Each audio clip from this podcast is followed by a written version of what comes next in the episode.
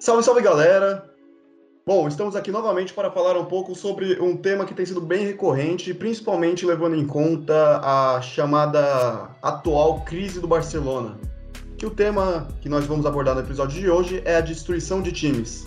E bom, como não poderia ser diferente, eu estou ao lado de Henrique Simão e Pedro Hernandes. Sejam muito bem-vindos, meus queridos. Fala Diogo, fala Pedro. É, vamos então para mais um episódio. Hoje a gente vai destrinchar esse tema bastante aí é, complicado, né? Digamos assim, porque a gente vai envolver crises nos clubes. A gente vai tentar definir as diferentes perspectivas sobre o que é de fato uma crise em, em algum clube. Nós vamos citar vários exemplos aí também. Fala Diogo, fala Simão, é um prazer estar aqui com vocês em mais um episódio do Carretilhados. E vocês já resumiram bem o nosso assunto de hoje, né? E com a pandemia, as crises nos clubes de futebol ficaram mais evidentes ainda. A gente tem diversos exemplos aqui no futebol brasileiro também, no futebol mundial, de como os clubes foram prejudicados e perderam receita, perderam bilheteria e por aí vai. Vamos falar desse tema então que vai ser bem interessante para o assunto de hoje.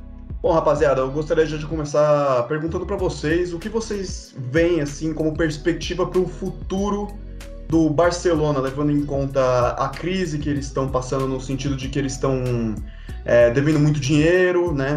Não conseguiram escrever o maior craque, tiveram que perdê-lo para um outro time emergente, né? Que é o PSG. E além disso, tem a possibilidade deles perderem promessas daqui a um ano, porque estão a um ano de contrato só. Promessas como Ilaix Moriba e Ansu Fati. Bom, eu queria saber qual a opinião de vocês, então, para começar.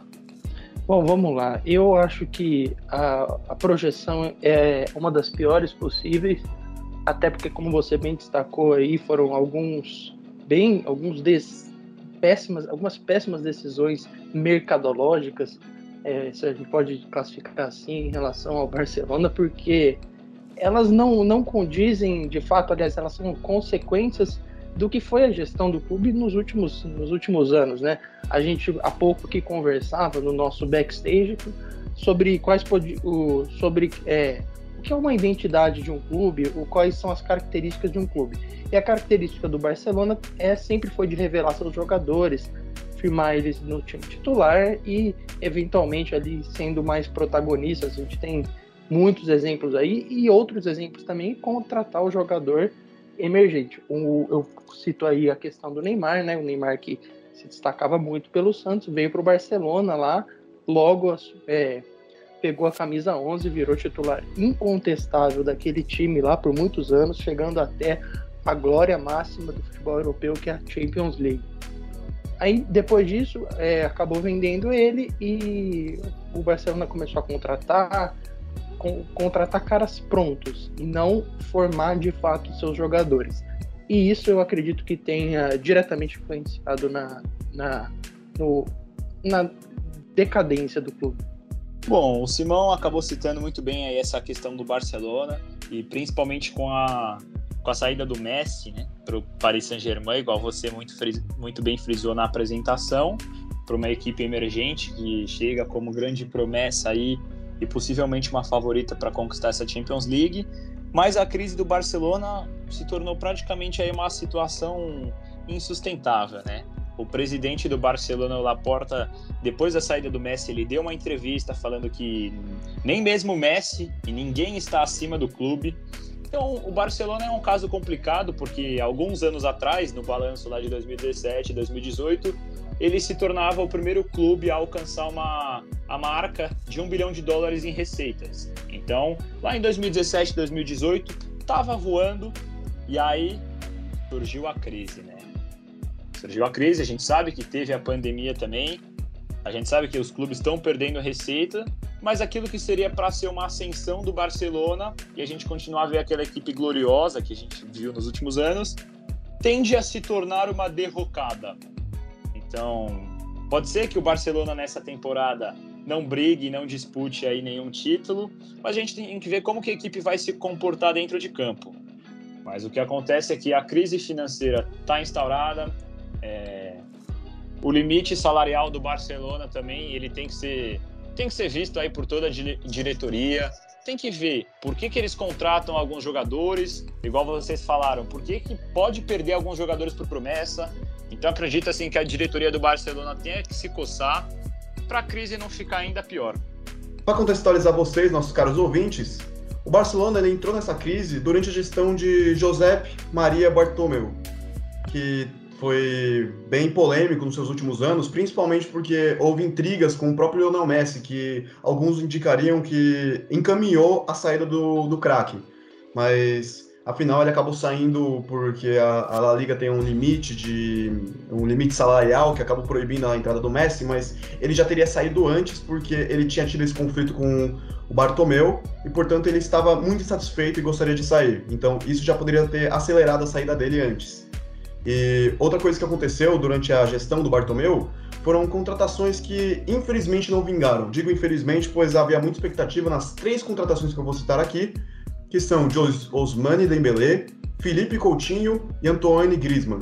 Porque os três vieram com uma contratação no valor de mais de 100 milhões de euros para suprir principalmente a saída do craque Neymar, como todos nós sabemos, e acabou não vingando, levando em conta que apesar de é, terem tido alguns desempenhos bem marcantes nas temporadas que eles estiveram, nenhum deles chegou a se tornar o craque que se esperava. Tanto que Coutinho acabou sendo emprestado, Osmane Dembele acabou sendo marcado em rumores de saída, pois não estava rendendo, e principalmente por lesões que atrapalharam seu desenvolvimento. E Antoine Griezmann, em sua entrada no, no clube, acabou aparecendo irreconhecível em alguns jogos principalmente por problemas de técnica e problemas de encaixar seu jogo dentro do estilo do Barcelona. Mas, de qualquer forma, a gente torce para que eles tenham uma melhor adaptação agora, principalmente porque eles vão precisar levando em conta que seu craque acabou deixando o clube. E bom, Barcelona não é o único clube que acabou passando por períodos difíceis, levando em conta que agora a gente tem quatro exemplos aqui de times que também sofreram muito com gestões que prejudicaram e muito andamento desses clubes para temporadas seguintes, principalmente porque três desses clubes são italianos e na Itália, quando o clube declara, declara falência, ele é rebaixado para a Série D. Mas o primeiro caso aqui que eu vou citar é mais curioso, pois ele foi rebaixado para a Série D e acabou decretando falência total, então nem na Série D ele vai jogar, que é o caso do Chievo Verona, que para mim me assustou quando eu cheguei a ver o Chievo Verona entrando em falência, afinal é um clube que recorrentemente disputava a Série A da, da Itália. Então eu fiquei realmente surpreso. Acho uma pena o que aconteceu com o clube, mas ele não foi o único que acabou decretando falência a princípio, pois também temos o caso do Palermo e do Parma. Palermo mais recente, Parma anterior ao Palermo. Parma conseguiu voltar à Série A da Itália, mas acabou novamente sendo rebaixada, mas pelo menos está disputando a Série B e com a possibilidade de subir, ainda mais com a contratação do, do grande goleiro Buffon. Mas o último caso que eu gostaria de citar é aqui no Brasil, que é o caso do Cruzeiro. É, parafraseando uma frase do, do Fábio, goleiro do Cruzeiro, ídolo, um dos ídolos máximos do Cruzeiro, os responsáveis pela fase que o Cruzeiro está passando não estão mais no clube agora. E isso acaba caindo sobre o, os ombros dos jogadores jovens que estão jogando pelo Cruzeiro, pois o Cruzeiro ele devia salários, a crise financeira é gravíssima, ainda pode ter várias punições que vão acarretar muito o clube como a punição envolvendo a contratação de Denilson, que ocorreu em 2016, ex-jogador de São Paulo, ex-jogador do Arsenal. Então, é, o Cruzeiro ele atravessa essa crise, ele não está, não está isento dessa crise, ele permanece atravessando essa crise. E, bom, veremos como vai ser os próximos capítulos dessa novela tão triste para os torcedores mineiros. E com o Cruzeiro eu encerro, uh, eu encerro a tese sobre esses clubes, pois afinal são, na minha opinião, cinco clubes que não que assustam ver passar por momentos assim, momentos tão drásticos. E bom, no caso do Kiev, infelizmente parece definitivo, mas no caso de Palermo, Parma, Cruzeiro e Barcelona, quem sabe no futuro eles possam se reestruturar. Bom, pegando um gancho aí sobre o Cruzeiro, eu só também gostaria de lamentar muito o que vem acontecendo com o Cruzeiro. O Cruzeiro é um dos times pelo menos, né, um time gigante aí do futebol brasileiro. Eu me lembro sempre aí da, da Tríplice Coroa lá dos anos de 2013, 2014 também, ganhou o Brasileirão de novo. Talvez não esteja tanto certo aí quanto aos anos, mas era uma fase muito boa ali do, do Cruzeiro. Jogadores lá na época, Everton Ribeiro, Ricardo Goulart, o Fábio lá em, em ótima fase. Ele que é, também é um apaixonado ali pelo clube, tá há um bom tempo já lá. É muito triste aí essa situação para a torcida mineira.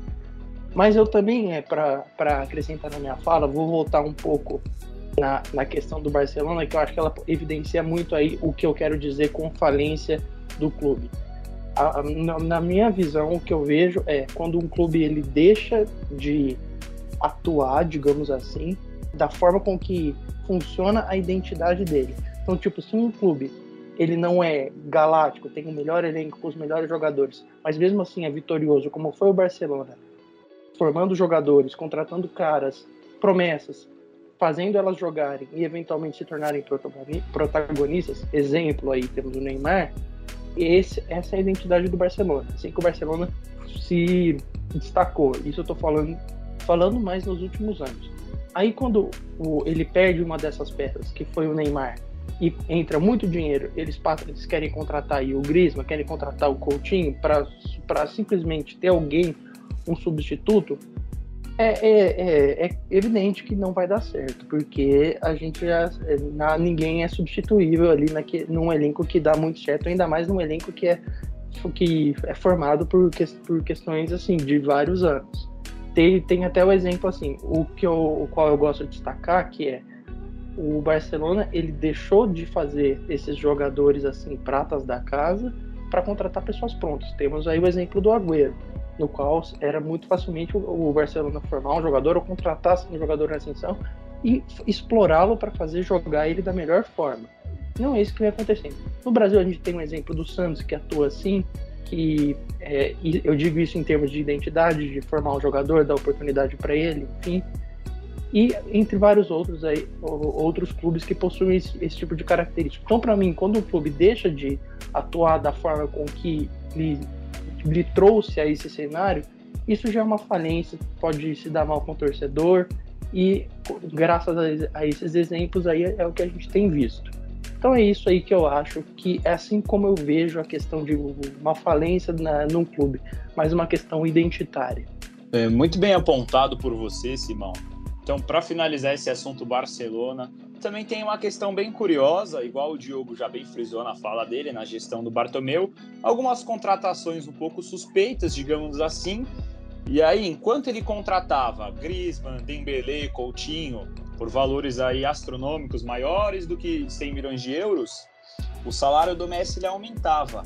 Então, entre 2017 e 2021, o Messi ganhou mais de 555 milhões de euros em salário, segundo o jornal espanhol El Mundo.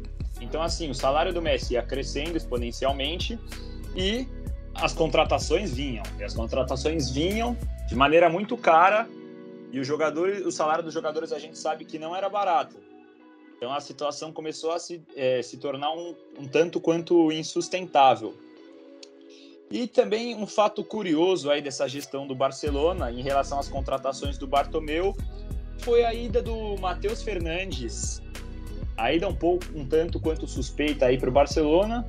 E na época o presidente Bartomeu acabou pagando 10 milhões de euros pelo Matheus Fernandes, que não era muito conhecido na Europa. Ele era reserva do Palmeiras e o Matheus Fernandes foi para lá, atuou pouquíssimo e posteriormente voltou para o Palmeiras é, nessa janela de transferências, aí ele retornou para o Palmeiras. Então é bem, é bem estranho o jogador ir para o Barcelona desconhecido, ficar lá, passar um tempo e depois acabar voltando voltando para o Brasil, sendo que nem os próprios torcedores do Palmeiras lembravam muito sobre, sobre Matheus Fernandes.